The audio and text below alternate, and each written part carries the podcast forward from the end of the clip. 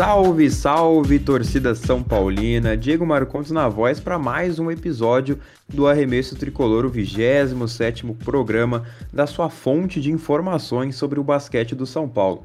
Hoje estou aqui uma presença especial, já vou apresentá-lo a vocês, mas o tema, como vocês já viram no título do episódio, é o Lucas Bebê, o pivô que chegou recentemente ao time São Paulino, ao time de Cláudio Mortari, já fez sua estreia contra o Mogi na derrota para o Mogi Basquete e vamos comentar hoje brevemente sobre a carreira do atleta e projetar a empreitada do bebê com a camisa do São Paulo, com a camisa do tricolor paulista. Ele que chegou aí recentemente junto também com o Caboclo, que obviamente será pauta hoje também.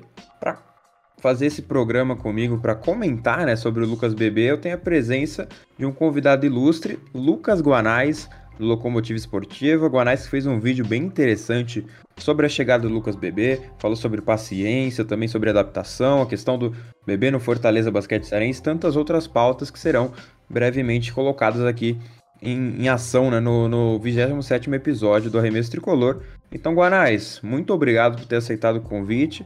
Já deixa seu destaque inicial, se apresente né, para a torcida São Paulina que te ouve agora nesse exato momento. Salve galera, Diegão, muito obrigado pelo convite, torcida tricolor aí em peso ouvindo mais um podcast aqui. Vamos lá, né? O Lucas Bebê é um reforço muito interessante da gente analisar é, é um reforço de muito nome, isso é inegável, a gente vai falar um pouco disso, é merecida toda essa fama que ele tem, mas chega numa situação um pouco complicada, tanto da carreira quanto da, da própria vida pessoal mesmo, pelo menos o que tudo indica ali pelas coisas que ele declara, pelo que ele posta em redes sociais. Vamos falar um pouquinho disso, é um é uma negociação, foi uma negociação, na verdade, foi uma contratação bem interessante que pode render alguma coisa para o São Paulo se a torcida tiver paciência, se o clube também tiver paciência. De fato. E o próprio Bebê já adiantou que a, a, chegada dele no São Paulo se passa também pela chegada do Caboclo. E obviamente vamos comentar sobre isso aqui no programa de hoje. Então fiquem até o final, porque serão muitas pautas. O Bebê que começou a jogar pelo Movistar Estudiantes, né, profissionalmente, já começou no Estudiantes e foi subsequentemente selecionado no draft da NBA. No draft uh, foi selecionado pelo Celtics, depois foi trocado para o Dallas, do Dallas foi para o Atlanta, depois do Atlanta ele foi para o Toronto Raptors, né? Ele foi draftado no draft de 2013, na pick 16 pelo Celtics e em 2014 foi parar no Raptors, fez ali quatro temporadas pelo Toronto Raptors, além de diversas outros, diversos outros jogos, né? Na D-League, na Liga de Desenvolvimento. Fez também ali uma, uma temporada de destaque, né, 16-17 com o Toronto Raptors, como o próprio Guanais adiantou no vídeo lá no Locomotiva Esportiva, ele foi o líder em tocos, né, no Toronto, uma marca até que expressiva, né, para um jogador que não teve tantos minutos assim, 20 minutos apenas, né, beirando ali os 20 minutos para o, B, para o Lucas Bebê, saindo do banco em grande, em grande maioria das oportunidades. E agora ele chega ao São Paulo, um tanto quanto né, fora de forma, até porque tinha se aposentado no final de janeiro deste ano, né? Tinha jogado pelo basquete cearense alguns jogos, Fortaleza basquete cearense melhor, alguns jogos no NBB passado, porém não se adaptou tanto quanto esperado, né? Porque ainda assim tem, tinha todas as questões mentais, físicas também que impediam o bebê de jogar basquete. Creio que principalmente física que fez esse, esse anúncio da apostadoria dele no dia 27 de janeiro de 2021, né? No início desse ano, e agora ele retorna um pouco no final ali de, de agosto, começo de setembro, a atuar né, pelo, pelo basquete agora com, com a camisa do São Paulo. Guaná, já queria trazê-lo aqui inicialmente para você dar a sua impressão inicial, né? Quando você viu que o Lucas Bebê ia retornar ao basquete, depois de um longo período aposentado, curtindo a vida, tentando colocar a cabeça no lugar, qual foi sua impressão inicial, né? O que, que você imaginou do que poderia ser essa parceria né, entre o Bebê e o São Paulo? O Bebê que foi o último reforço do São Paulo na temporada, chegou depois do Caboclo, então já deu para ter uma margem ali do que poderia ser. E qual que foi sua expectativa ali inicial sobre o Bebê no São Paulo? A primeira reação mesmo foi de surpresa. É, porque ah, vale até recapitular um pouquinho da carreira. Você falou todos os clubes aí que ele passou. É o Estudiantes, que você mencionou, onde ele começou a carreira, é o Estudiantes da Espanha, né? Ele foi já para a Europa muito cedo, então ele é um cara que a, a, o torcedor. Ele jogou no Foi Labrada também, né? Ali no, no final de, de 2018, 2019. Ah, mas sim, mas depois da NBA, né? O que eu quis uhum, dizer assim, Sim, sim. Ele, ele, é um cara que o torcedor brasileiro é, começou a, a conhecer os mais aficionados assim pelo basquete europeu quando ele começou a despontar no Estudiantes, mas a grande maioria quando ele foi draftado, né, pelo Toronto Raptors. Então, a, ele foi muito cedo já, deixou o país, já teve que se adaptar em outro lugar e teve um relativo sucesso ali também a, de maneira bem precoce, assim, de maneira merecida, tá? Mas ele ainda era muito novo, de maneira bem precoce, né? Ele foi draftado em 2014. Se em 2021 ele tem 29 anos, ele tinha que 21, 22 anos na época, ele era muito jovem. Então, isso pode ter acabado. Ele até já falou isso em algumas entrevistas, né? Que acaba mexendo um pouco com a cabeça. Depois ele começou a se destacar lá no Toronto e teve esse destaque, essa evolução um pouco interrompida assim pelas lesões, né? Ele começou ali ter muitos problemas, não conseguia mais ter grandes sequências em quadra, foi perdendo espaço. O Toronto Raptors tinha na época, né, o Valanciunas, então já era um, um páreo muito difícil dele, cons dele conseguir se, se, destacar no Raptors. E quando ele consegue, né, vem ali com sequentes lesões, então isso foi mexendo bastante com a cabeça dele. Ele mesmo falou em diversas oportunidades já.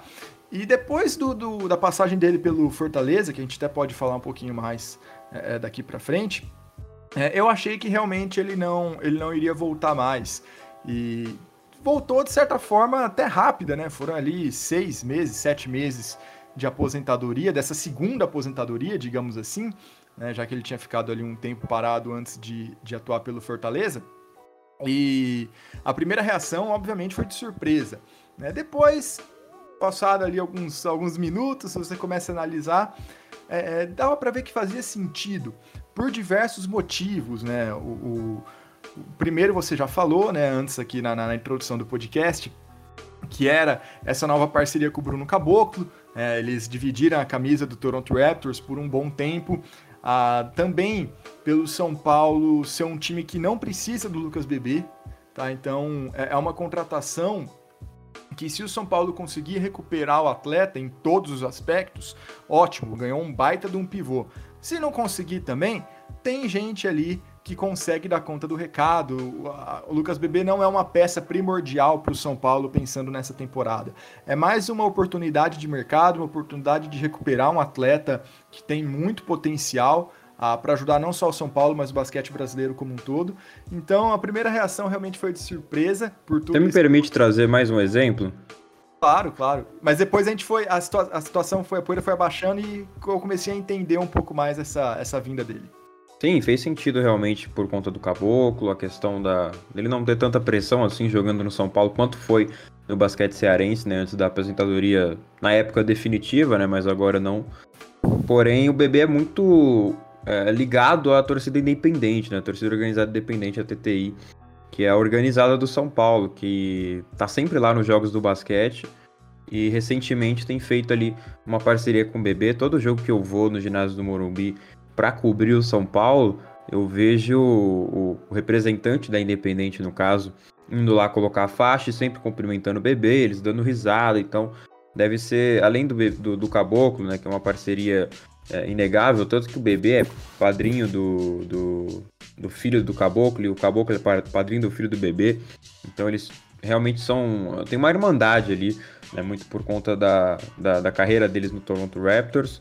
E já vi diversas vezes o bebê saindo do jogo com o Caboclo, e enquanto o time do São Paulo, né, como um todo, ia junto, os dois né, sempre ali, não, não digo numa bolha, mas no mundo deles, né? Eles realmente são muito próximos, isso não tem como negar. Mas acho que essa, essa, esse retorno do bebê passa também pela Independente, pelo fato de ele já ter né, uma relação boa com a diretoria do São Paulo. Ele treinou lá em 2020, antes dele embarcar numa empreitada lá para o Bahrein, que para ser honesto eu não sei nem se deu certo, aquela, aquela tentativa de jogar no Bahrein.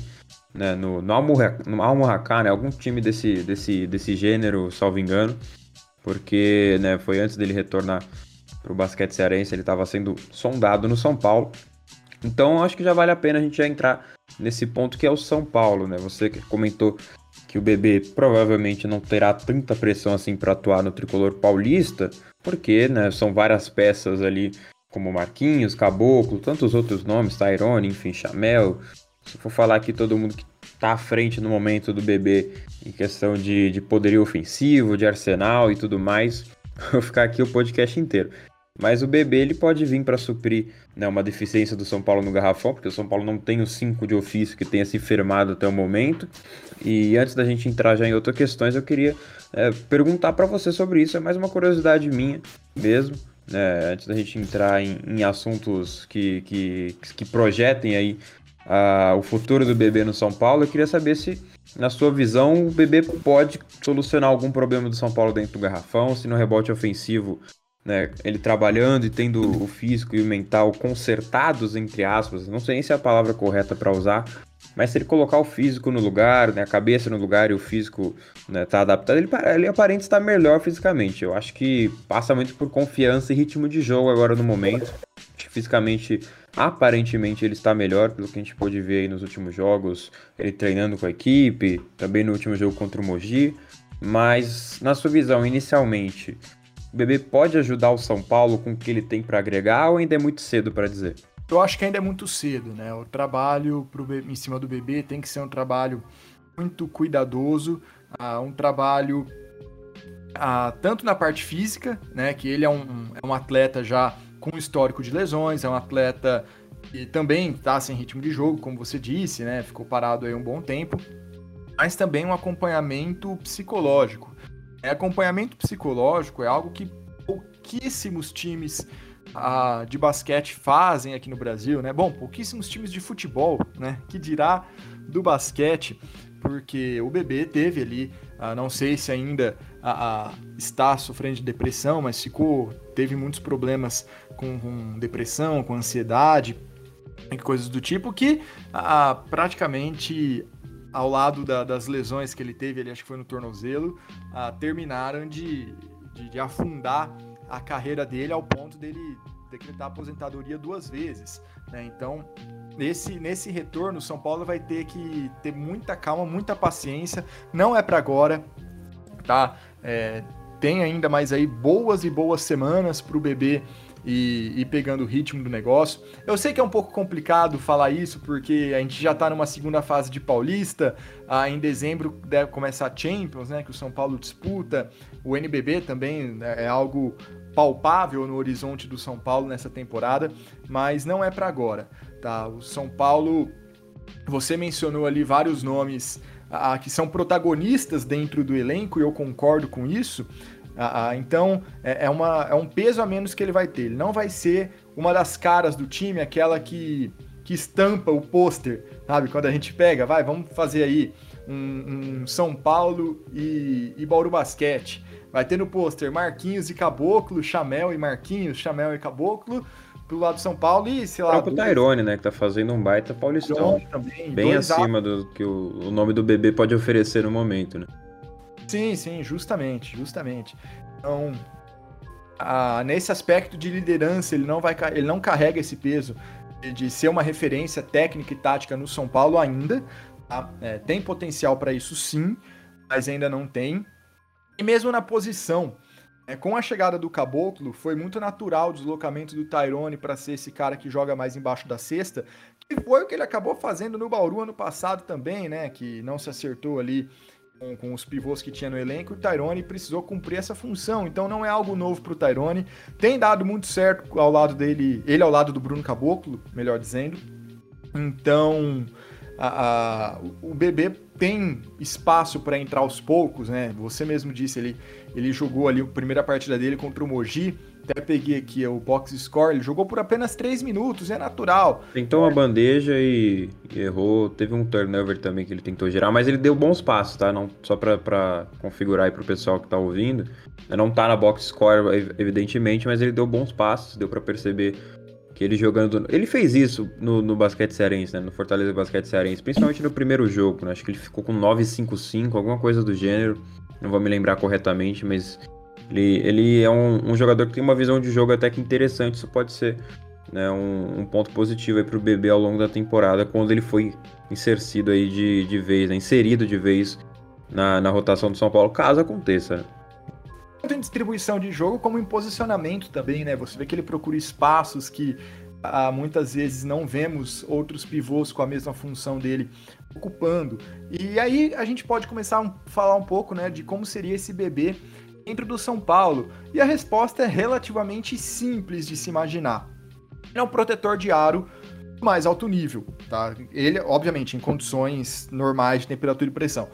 É, ele é um, um, protetor de aro do mais alto nível, é um cara ali para pegar rebote, para dar toco, para fazer tudo isso e eventualmente também ajudar a distribuir o jogo, porque ele não é um, um nome ali que vai espaçar quadra, que vai chutar para três, por mais que ele tenha começado a fazer isso um pouquinho de leve ali na reta final dele no, no Toronto Raptors, mas não, não chegou a desenvolver isso de uma maneira satisfatória. Então, ele é aquele cara mais para jogar um pouco mais fixo ali, na, na, pelo menos em termos de, de, finalização, né, de finalizar mais próximo à cesta, do que ser um cara que espaça.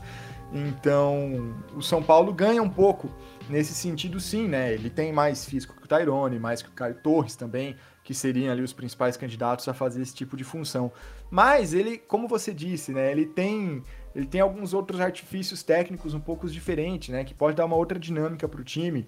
Ah, ele tem uma passada larga também, então essa mesma bandeja que ele errou contra a única que ele tentou, né? Que ele errou contra a Mogi, ele não tentou ali logo debaixo da cesta, ele pegou um pouco mais longe. Né, da tabela. Pode conseguiu... ter cravado, né? Se ele tivesse com confiança e ritmo, creio que seria uma, uma jogada para cravar, né? Ele tem 2 e 13. Uma envergadura também. Era possível, mas o ponto, o ponto todo é que ele teve a, a visão de bater para dentro. Certo? Isso é algo que, por exemplo, o Caio Torres não faz. É, o, o Tyrone faz quando ele sai do, da linha de três, não é de todos os lugares. Então, é, dá, dá para ter variações ali interessantes com o Lucas Bebê se der tudo certo. São Paulo, obviamente, ganha um jogador aço se, se tudo correr bem, se tudo funcionar bem. O problema é ter paciência e ter calma para chegar lá. Correto. Eu ia entrar em outra pauta, mas aproveitando a deixa, eu vou trazer aqui já uma pergunta do nosso ouvinte Luiz, Luiz Silva, que pergunta: o time vem jogando com pivôs que saem do garrafão, né? O São Paulo tem um jogo externo muito forte, principalmente com o Tyrone na 5. Não sei se configura um small ball, o Tyrone, como adiantou o Guanais, também faz essa função, mas ainda assim o jogo do São Paulo é praticamente todo externo, né? E se alternam lá dentro da área pintada com Tyrone Caboclo. E o BB é uma alternativa totalmente diferente desse jogo, também adiantado pelo Guanais, ele não tem o costume de chutar do perímetro, por mais que ele possa ter essa bola uma vez ou outra, não é uma característica do BB. É, como que você acha que a comissão técnica e o BB poderiam pensar no encaixe dele dentro dessa equipe, porque é um estilo de jogo totalmente fora né, do que o BB no, normalmente entregou aí na sua carreira, esse estilo externo do São Paulo. Você, consegue responder isso, Guanais? Eu acho que só tendo uma análise, vendo realmente o BB jogando nesse estilo do Mortari. Ah, ele, ele gera espaços, né? Quando o São Paulo joga com cinco abertos, muitas vezes a marcação, você obriga a marcação a sair também, né? Do baixo da cesta, de perto da, da tabela. O bebê, ele é um cara que, por mais que ele não tenha o chute, ele tem até essa visão que a gente falou recentemente, ele tem uma capacidade muito grande de gerar espaços, tanto por bloqueios quanto por, pela própria movimentação dele, para conseguir a, a, ocasionar arremessos livres dos companheiros. Eu não tô nem falando para ele, tá? Porque para ele. Aquela bandeja é realmente um exemplo. Né? Ele errou, tudo bem, errou a bandeja, mas o espaço que ele criou para si mesmo é muito importante. Um jogador que tem técnica realmente faz aquilo, né? Porque ele jogou no pick and roll com o Marquinhos, depois ele levou, levou pro poste alto e deu fake para infiltrar sozinho, né? Então não é qualquer pivô que faz aquilo.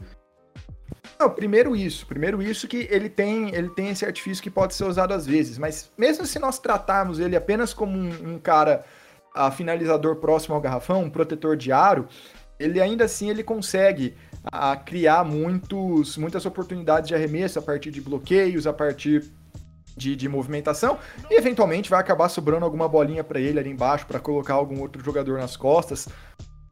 Não necessariamente num mismatch, mas também podendo acontecer. É, e, e, tem várias possibilidades disso, disso rolar, né? Um time que joga sempre com cinco abertos também acaba muitas vezes ficando um pouco previsível demais. Então, ter esse tipo de variação pode funcionar muito bem ali com, com o Lucas Bebê em quadra. É sempre bom ter alternativas, né? Quando a bola não cair no perímetro, você pode jogar lá dentro com o bebê. Ou ter o bebê como opção de criar outras alternativas, né? Porque o São Paulo tem o Elinho, tem o Marquinhos, que são ótimos passadores, o Bennett também, um bom passador. Mas o bebê com esse intuito, né? além do, do da proteção de aro, do, do, do rebote ofensivo no box out, que ele pode ser importante também. Creio que para desafogar a organização de jogo até mesmo no poste alto, por ele ser um jogador é, de uma estatura muito grande, ele tem 2,13, ele pode incomodar ali no garrafão e quem sabe encontrar sempre espaços, né? Um pivô que tem qualidade no passe é sempre importante, porque eventualmente pode aí ocorrer uma dobra nele por ser um jogador alto para os padrões brasileiros, né, creio eu. Então, eventualmente, quem sabe ele sobra uma bola ou outra, o bebê pode ser importante. Vou, vou voltar um pouco na pauta, Guanais, porque você, a gente falou, né, comentou, obviamente, sobre a questão mental do, do bebê, e o São Paulo optou por uma estratégia um tanto quanto arriscada, ou não sei se, se arriscada é a palavra correta, mas o São Paulo fez uma estratégia ali com o bebê, que já foi inserir né, o Lucas Bebê entre os reservas, entre os suplentes, né, do, os relacionados pelo Claudio Mortari já a partir ali da, da dos, dos, primeiros jogos do bebê. Então ele não tinha condição de jogo. É, São Paulo poderia, né, contra o Franca ali, colocar o bebê para jogar uns minutos, mas a gente já sabia que não ia acontecer. Porém, o clube sempre informava que havia possibilidade, porque ele estaria à disposição. Mas o bebê não tinha condição de jogo, né? Ele estava até com uma barriguinha que, que já tem sido consertado esse, esse detalhe aí pela preparação física do São Paulo, mas ele ainda estava fazendo os trabalhos individuais. Atualmente, pelas informações que eu recebi, ele já começou o trabalho coletivo, justamente por isso ele estreou contra o Mogi. Antes eram apenas trabalhos individuais, principalmente com Enio Vec, o assistente técnico do São Paulo que estava ali comandando treinos individuais e mentais com o Bruno Caboclo também. Né? Ele treinava eventualmente, de vez em quando, né? separado ali com o elenco para fazer os testes e treinamentos individuais, porque né, tem toda a questão aí do físico. Mas para o mental, São Paulo optou por colocá-lo no banco de reservas para sentir energia, né? Essa foi a justificativa do São Paulo para colocar o bebê diretamente assim no banco de reservas. Eu vi muita gente perguntando: "Pô, o bebê já vai para jogo? Não está em condições físicas", né? Nitidamente ele não estava em condições de jogar, aposentado desde janeiro de 2021, né? Sete, oito meses depois ele volta e já está relacionado logo no primeiro jogo, mas sim, o São Paulo optou por colocá-lo ali para sentir a pressão da partida, sentir a vibração, e eu creio que essa foi uma estratégia acertada. Podia dar ruim, podia, né? Porque o São Paulo poderia ter perdido pro Franca, mas ainda assim na estreia do bebê no banco, o São Paulo venceu e o bebê tava lá agitado, comemorando com o caboclo, passando confiança pro elenco. Ele é sempre o último cara ali do banco. Ele tá sempre atrás de, de todo mundo. Então ele um pouco mais na dele, é um pouco mais né, sozinho, porém quando, quando o caboclo vai pro banco, é, ele é praticamente irmão, cara. Quando o caboclo vai pro banco, ele fica ali brincando, ele, ele dá, dá dica pro caboclo, praticamente é um treinador pessoal pro, pro Bruno. Então é bem legal isso de ver no ginásio, é, são, são coisas que os bastidores nos presenteiam aí, pelo menos no momento. Então o bebê tá, tá se adaptando ao São Paulo, eu creio que essa opção, essa estratégia do tricolor paulista foi muito importante para o mental dele, que tem sido trabalhado, evidentemente, né, com a ajuda também do, do Caboclo, essa parceria é importante. Então, é, essa opção, né, não sei se, se, o pessoal já imaginava esse fato, pô, por que, que o bebê estava no banco não estreava? Era justamente por isso, porque o São Paulo sabia que ele não tinha ritmo de jogo, mas ainda assim preferiu e optou né, por colocá-lo ali para sentir as pressões dos jogos e o São Paulo eventualmente venceu todas as partidas. Eu vi o bebê contra o Paulistano, por exemplo, quando o São Paulo estava num, numa, numa corrida negativa, né? Com o Paulistano reagindo na partida. Todo mundo sentado no banco, cabisbaixo, o bebê levantou e bateu palma e incentivou. Então, assim, o bebê que normalmente precisaria de incentivo, estava incentiva incentivando o time do São Paulo, né? O time titular do São Paulo, Caboclo, Marquinhos, para lá de companhias. Então, eu acho que foi importante, pelo menos o que eu pude ver e acompanhar de longe, né, no caso, não uma visão totalmente de perto assim do trabalho feito com o bebê. Eu acho que o São Paulo tem focado muito nessa parte mental e tentar tá tentando construir uma bolha ali para ajudar o, o bebê a se sentir livre, leve, solto, confortável com o São Paulo. E eu creio que assim, falando exclusivamente sobre o bebê, eu acho que ele fez uma boa opção. Né? E o São Paulo seria talvez a melhor opção caso ele retornasse ao basquete e o fez né, retornou aí com a camisa do tricolor paulista, por motivos que a gente já citou no início do programa, e também porque o São Paulo, né, o Guanais até comentou isso no, no, no vídeo da Locomotiva Esportiva, o São Paulo tem a fama, entre aspas, de ter reerguido o Lucas Mariano, de ter feito um trabalho com o Jorginho. Guanais, eu sei que você já falou sobre isso no vídeo, mas agora para o pessoal do, do arremesso tricolor. Você crê que isso será possível com o Lucas Bebê ou são situações totalmente diferentes? As duas coisas. são situações diferentes, mas não por isso é impossível. É, a, essa estratégia que você falou de já colocar o Lucas Bebê ali entre os relacionados, a, não tenho esse nível de informação, mas não faria muito sentido de, de, ser realizada se não fosse algo muito bem acordado, né? Se o atleta também não concordasse com isso e também não quisesse é, estar ali entre os seus companheiros sem poder de fato entrar em quadra, mesmo estando uniformizado, com o nome na súmula e tudo mais. Então, é, já mostra um pouco de como o ambiente pode estar a, a, ajudando né, nessa, nessa possível recuperação do, do Lucas Bebê. E sim, cara, é, realmente tem essa, essa questão aí do São Paulo ter feito um trabalho muito legal com o Jorginho e o Lucas Mariano, que eram dois caras que cada um com as suas características, cada um com a sua carreira e por motivos diferentes, mas sempre vistos como um potencial desperdiçado, digamos assim, sabe? Sempre aqueles caras que você olhava e falava, putz, dava para jogar muito mais, não sei por que isso não acontece. E esse muito mais aconteceu no São Paulo, ah, num, num, num, cenário um pouco mais profundo, né? Porque envolve várias outras questões também. Isso pode acontecer sim com, com o Lucas Bebê, não, não tem por que duvidar dessa, dessa possibilidade. E se acontecer, vai ser sensacional para todo mundo, para ele, para o atleta principalmente, né, que vai recuperar ali a, a carreira, vai recuperar a, o bom nível. Para o São Paulo, que vai ganhar a curto prazo, curto e médio prazo, um baita de um jogador, um nome que pode ser ali muito importante na briga por tudo que o São Paulo disputar, porque o São Paulo vai disputar todos os torneios que. Uh, concorre ao título né, de todos os torneios que disputa esse ano essa temporada, melhor dizendo, né, 2021-2022.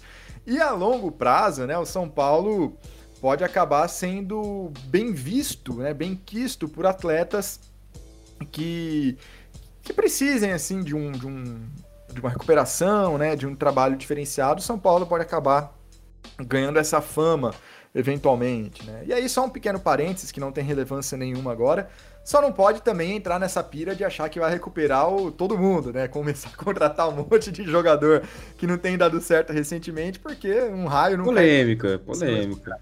Mas fecha parênteses, porque isso não tem relevância nenhuma nesse momento. É só para deixar registrado. Mas tem, tem essa possibilidade sim, tem essa possibilidade sim. É, acredito que seria mais fácil se o São Paulo não tivesse perdido tantos nomes de um ano para o outro, né? Porque além esse trabalho de recuperação do Lucas Bebê também está acertando um novo jeito de jogar, porque muda muito quando você troca a Jorginho por Elinho, são estilos completamente diferentes. A, mesmo ali um atleta como o Marquinhos, o São Paulo nunca teve, então vai, Bruno Caboclo, idem, então vai mudando, né? Muito estilo de jogo do São Paulo.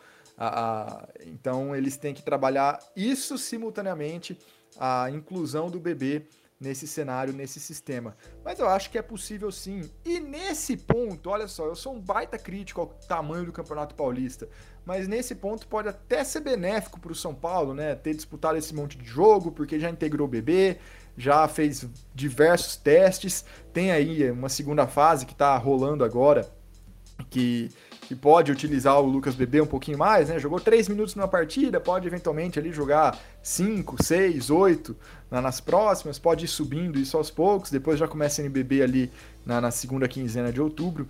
Então pode até ter sido benéfico para o São Paulo esse, esse paulista desse tamanho.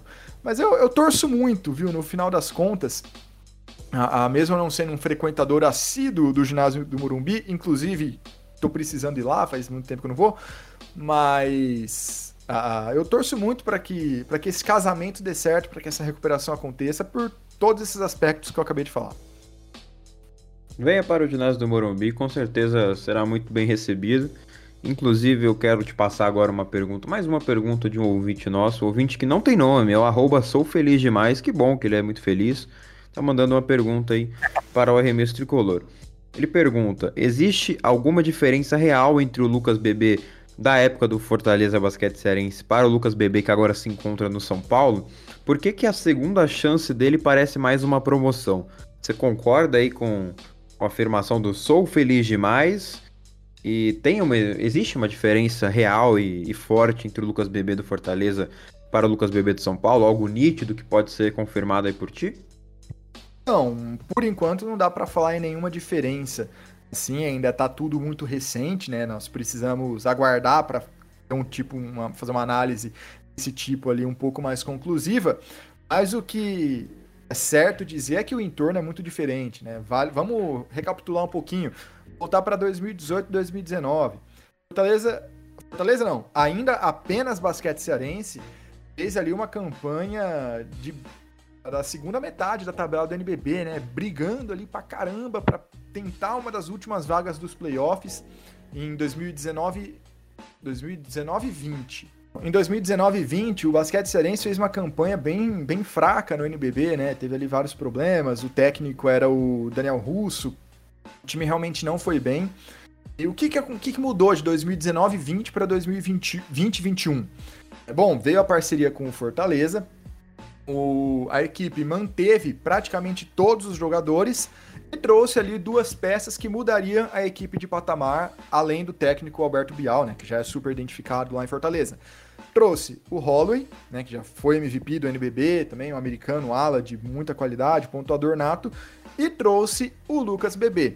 Ou seja, ao lado do Holloway, o Lucas Bebê era o cara que iria reerguer o Fortaleza Basquete Cearense que ia devolver o time ali para metade de cima da tabela, para brigar com as equipes mais fortes, avançar numa série de playoff e tudo mais. Então ele tinha uma responsa muito grande ali, né? Por mais que o Matias tenha conseguido desempenhar um papel muito legal depois da aposentadoria do bebê, mas quem chegou para ser o cara desse time, assim, a referência técnica, era realmente o Lucas, né? E no São Paulo, longe disso. Diegão já se. Um hype imenso, né? Foi um hype imenso. Teve arte, teve tudo no, na época muito, que o bebê muito. chegou aqui no, no Cearense.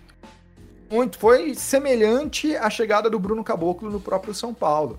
Não, não. Obviamente, sabíamos dos problemas do bebê, que era algo que também demandaria algum tempo, mas teve um hype enorme, até porque o Fortaleza, quando fez a parceria com o basquete cearense, já quis chegar já fazendo barulho, né, chamando atenção, tentou ali, sondou Leandrinho, David Jackson, um monte de gente de muito renome, e conseguiram dois, né, conseguiram ali o Holley e o Lucas Bebê, dois nomes de muito peso, então realmente teve toda essa expectativa em torno do, do bebê lá, lá no, no, no Nordeste. Agora, aqui no São Paulo, não. Aqui no São Paulo, não. A gente já sabe com uma maior precisão né, de toda a, a, essa situação física e psicológica que ele atravessou nos últimos anos.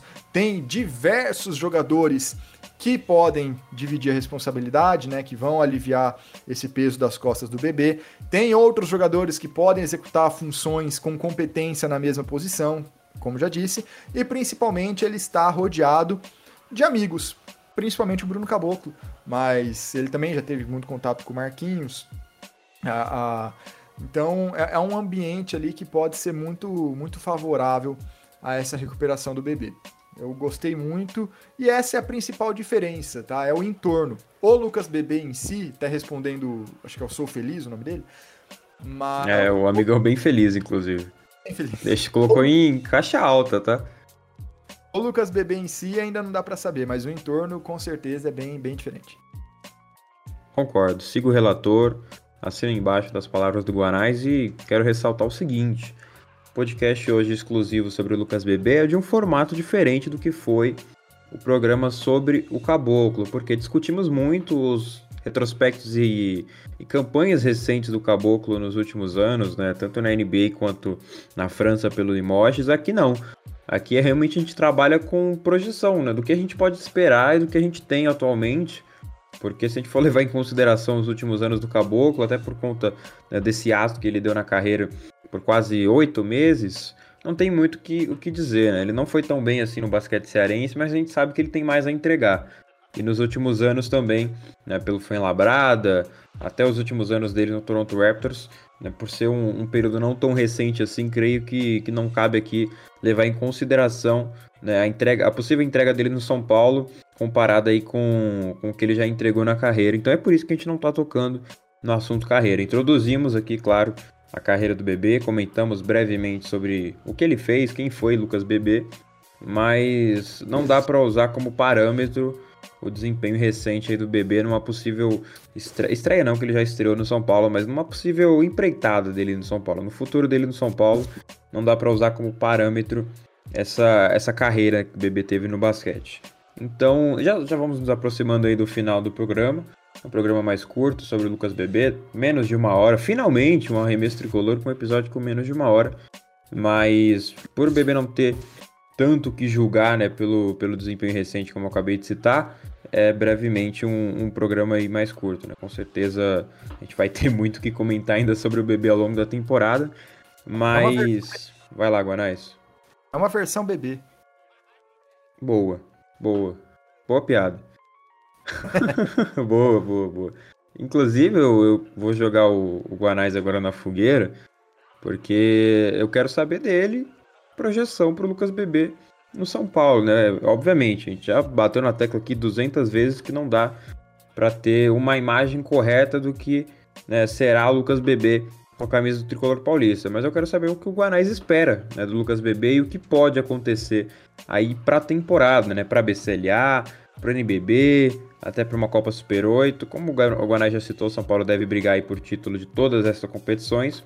Então eu quero saber do Guanais, onde o bebê se encaixa para o futuro do São Paulo? Qual será o futuro do bebê no São Paulo? Né? Se você não tiver uma visão concreta sobre isso, arrisque seu palpite sobre, sobre as empreitadas que o bebê terá aí com a camisa do Tricolor Paulista sob o comando do Mortari. Utilizando o cenário que deu tudo certo na recuperação dele, que ele pode ser parte efetiva da rotação desse time, é uma peça ali que dá muitas alternativas ao time do, do, do Mortari, né? Porque, ah, vamos lá, né?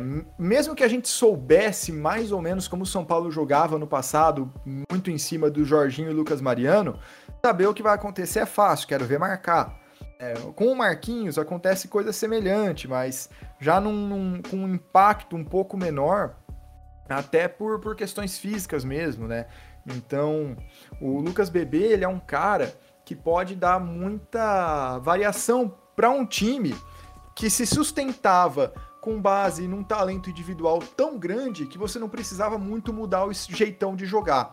Agora o cenário é outro. São Paulo precisa de, de novas de novas ideias, né, de novas novas táticas. Não, não digo nem tanto tática, porque parece que eu quero dar pitaco, faz assim, faz assado, Mortari tá certo, Mortari tá errado. Mas o São Paulo precisa de novas variações, precisa mudar um pouco, sair um pouco do que foi ali esses últimos dois anos ah, na elite do campeonato, né? até pelas características dos jogadores que agora tem. E o Lucas Bebê é um cara que consegue fazer isso com, com muita maestria, né? Ele tem totais condições para eventualmente ser ali aquele cara que vai fazer parte do quinteto, que vai fechar um jogo. Ele pode ser também aquele cara eventualmente para sair do banco e, e, mudar um pouco o jeitão do São Paulo jogar ao longo da partida. Então, é, o, o bebê dá ainda mais oportunidade para o São Paulo se adaptar de acordo com o adversário. Por mais que seja algo que o Mortário não tem muito costume de fazer, né? Mas ele já está rodando um pouquinho mais o elenco esse ano. Não tanto, é verdade. A gente vê ali jogadores atuando por 40 minutos, 35 minutos ainda nesse Paulista. Mas é uma peça Eu mais. até dou, dou, mais razão pro Mortari agora, viu? Porque não tem tantas opções e o Chamel ainda tá lesionado, né? Em tese será a reserva. É, então, tem todos esses pontos. O Elinho tá lesionado. Então tem, tem tudo isso né, que tá acontecendo com o São Paulo nesse momento. Mas o Bebê é um cara que dá esse tipo de oportunidade, sim. Ele tem totais condições, total potencial ser esse cara de, de dar um jeitão novo pro São Paulo quando ele estiver em quadra. Olha, eu vou dizer aqui que se o bebê entregar 5 pontos por jogo, 5 rebotes, isso é aquele protetor de garrafão que a gente espera, né, com como foi no Toronto, não como foi no Toronto Raptors, não, não quero dizer dessa forma, mas se ele entregar, né, proporcionalmente levando em consideração pro, pro nível do, do basquete brasileiro, se ele conseguir entregar o que ele entregou no Fortaleza Basquete Cearense, né, na estreia dele pelo Fortaleza Basquete Cearense, em um nível uh, um tanto quanto mais. um ritmo maior, né, assim dizendo, eu creio que vai ser importante, porque como a gente já bateu na tecla aqui durante todo o podcast, o bebê não, não vai ter uma, uma singela importância para o São Paulo, como teve, né, pelo menos em tese, para o Fortaleza Basquete Cearense. Ele não é uma estrela, não é nem a sexta, sétima opção ofensiva do elenco. De, arrisco dizer que não é nem a oitava, né, levando em consideração aí que o, o Chamel vai retornar provavelmente para o NBB. Então, você tem ali Marquinhos para pontuar, Chamel, Caboclo, Tyrone, Bennett, o Coelho vindo do banco, até o Isaac pode ser uma opção, opção ofensiva melhor que o BB. Então, se o BB contribuir com, sei lá, 6, 8 pontos dentro do garrafão, beirar partidas ali com 10 pontos, contribuir nos rebotes ofensivos, né? O São Paulo pode adaptar muito bem o BB, né? levando em consideração que ele esteja à disposição fisicamente, que ele esteja tudo ok mentalmente, assim, é, 100% disposto né, a, a jogar. Que o BB esteja 100% né, disponível para jogar e o Claudio Mortari possa optar ali ser uma opção técnica e não né, física, como, como é o caso recente. Vamos supor é, e levar, levar em consideração esse lado. Vai lá. A gente pode até usar sim ele. Se, se ele for para o São Paulo, que ele foi para o Bruno pro, pro Toronto Raptors, eu acho que não é uma, uma ideia descabida, né? Como você mesmo ressaltou, eu peguei aqui os números. A melhor temporada dele pelo Toronto Raptors, ele jogou 19 minutos em média. Ele jogou ali a bem menos que o Sérgio Baca, bem menos que o Valanciunas, jogou ali relativamente parecido ao Pascal Siakam, um pouco menos que o Jacob Potter também, e menos que o Patterson, que o Patrick Patterson. Então, assim, a, a, e mesmo assim ele conseguiu ter destaque, conseguiu ter relevância. Ele não precisa ser aquele cara que vai jogar pensando na minutagem mortari, tá? Não precisa ser aquele cara que vai jogar 32 minutos por partida, 40 minutos por partida, ele nem aguenta isso. Mas a, ele, ele pode sim ser muito útil. Ele pode ser tão útil para o São Paulo como ele foi para o Toronto Raptors. Não acho uma comparação problemática, não. Então aí, Guarais me dando razão. Eu, eu creio que o, o BB pode ser um jogador muito de sistema. Né, para o Claudio Mortari utilizar principalmente na BCLA, que é um jogo mais pegado. Então isso passa muito pelo, pelo ponto de não é agora, não vai ser para agora, o BB não é para agora, não está pronto nesse exato momento. Quem sabe numa BCLA, né, a partir de dezembro, ele já possa estar tá ajudando mais, porque o São Paulo vai ter duelos contra pivôs mais fortes e maiores, né? E quem sabe, e provavelmente deve acontecer, o Tyrone não dê conta. Né? Porque o Tyrone, por mais que, que tenha força física, é um jogador de imposição lá dentro, além do seu jogo externo, também tem sido eficiente do São Paulo. Ele é um jogador que briga muito lá dentro. Pô, o Tyrone uh, não, não tem um número específico, mas até, no, até o, o jogo contra o Mogi, foram vários end ones ali dentro do garrafão na área pintada com a camisa do São Paulo até aqui. Então, evidentemente, ele tem esse jogo é, interno. Mas ainda assim, contra um pivô né, mais forte, que utiliza mais o corpo, até poderia ter sido o caso do Hetzheimer, mas o Hetzheimer contra o São Paulo, né, ali na partida entre Bauru e São Paulo, preferiu mais chutar do que usar lá dentro, ele não conseguiu jogar muito lá dentro, o Caboclo sempre precisava dobrar ali com o Tyrone, deu certo. O São Paulo tentou fazer a dobra no Hetzheimer e conseguiu, de certa forma, inibir o jogo dele, principalmente no arremesso, não deixou ele ter espaço né, para abrir para chutar do perímetro, então foi um bom trabalho defensivo. Mas no jogo de um contra um mesmo, o BB pode ser importante, porque o São Paulo né, até aposta no Caio Torres para fazer esse jogo físico contra os pivôs mais fortes, né, porque o Tyrone teve dificuldade com, contra o Lupa, teve dificuldade contra o Carbonari, que são pivôs abaixo tecnicamente, mas são pivôs altos e que deram dificuldade para o Tyrone, principalmente no rebote ofensivo. Né? O Lupa e o Carbonari é, se destacaram aí nos rebotes ofensivos em partidas contra o São Paulo. Por mais que o Tyrone ajude muito no ataque, na defesa ele ainda deixa um pouco a desejar e não tem muito o que cobrar, né? Não tem como cobrar do Tyrone, ele é um jogador da posição 4.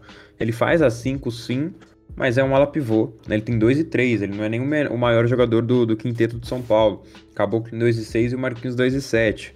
Acabou que tem maior impulsão, tanto que ele é até o jogador do, do pula 2 ali no, na bola ao alto. Mas o BB pode ser muito importante nesse, nesse jogo sistemático, né? Para uma eventual BCLA, como eu citei. Porque o São Paulo vai ter jogos que vai precisar de alguém para conter ali num contra um, para não deixar um pivô, né, fazer o que quer no poste. E aí o São Paulo não precisar de uma dobre, poder tomar a bola do perímetro toda hora. Então é sempre importante ter um jogador desse nível, principalmente quando esse jogador é o bebê. Porque você fazendo né, um trabalho correto ali no, no, físico do bebê, se ele estiver bem mentalmente, a gente sempre tem que trabalhar com suposição, né? Quando o assunto é Lucas Bebê. A gente não sabe se ele vai durar fisicamente, a gente só não sabe se ele vai estar bem mentalmente. Mas em condições normais, em 100% de condição aí do bebê, vindo do banco, São Paulo pode fazer o que o Toronto fez, né? 19 minutos, 15 minutos, 20 minutos. Tem jogo que ele vai jogar 25, vai ter jogo que ele vai jogar 10.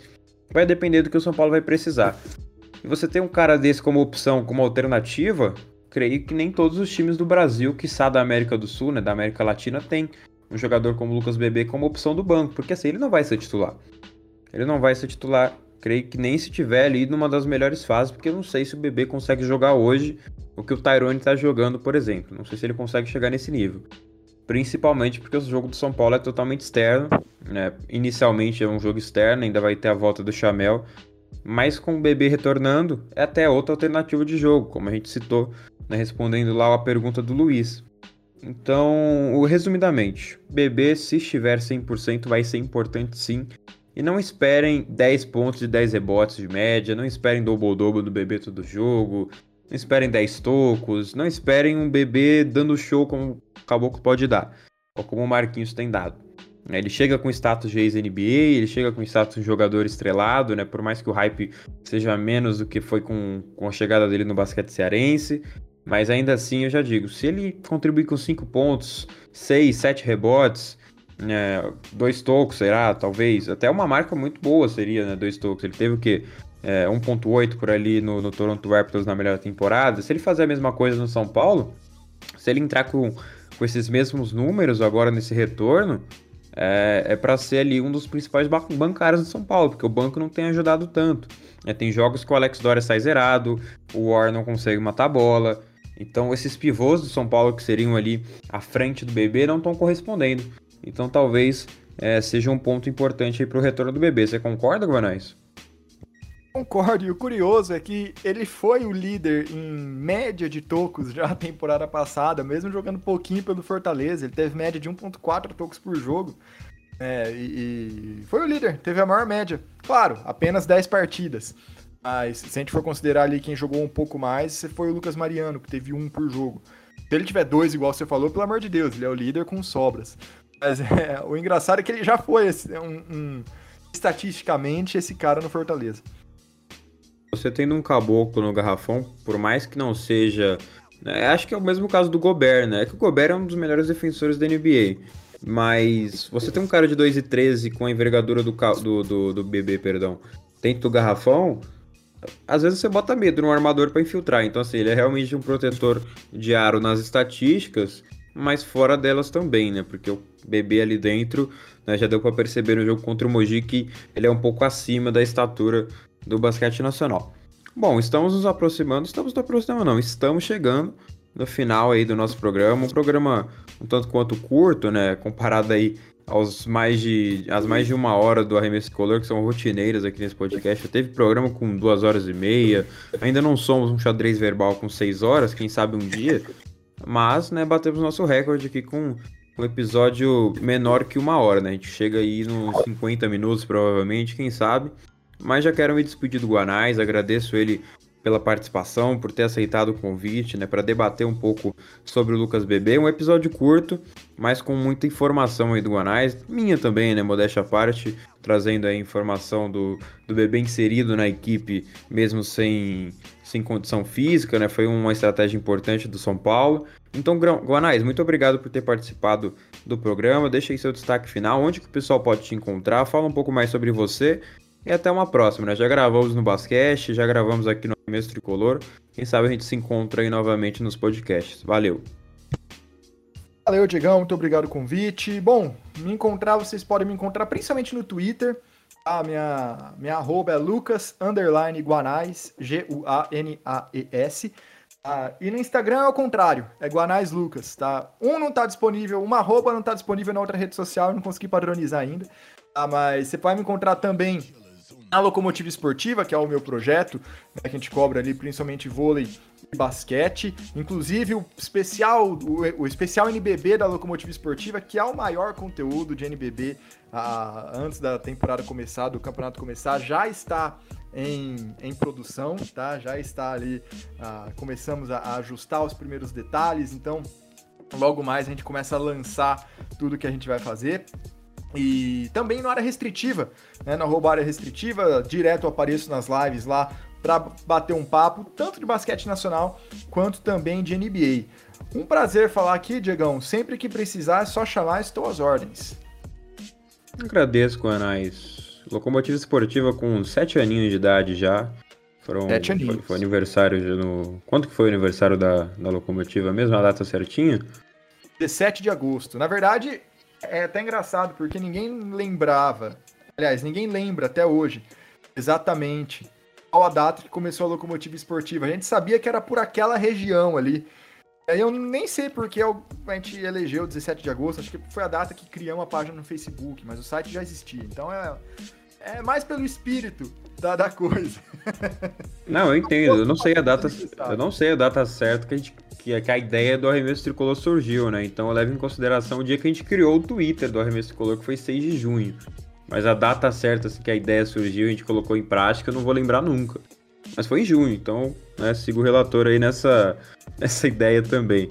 Enfim, encontra... Ah, outra coisa, né? Se quiser convidar o arremesso tricolor aí para participar novamente desse especial aí, estamos a postos, né? Com certeza estaremos aí esperando o convite. Fica aí a lembrança, viu? está na lista. Está, está, na lista. É engraçado porque eu e o Fábio, a gente já montou, a gente tem uma, uma planilha no Drive.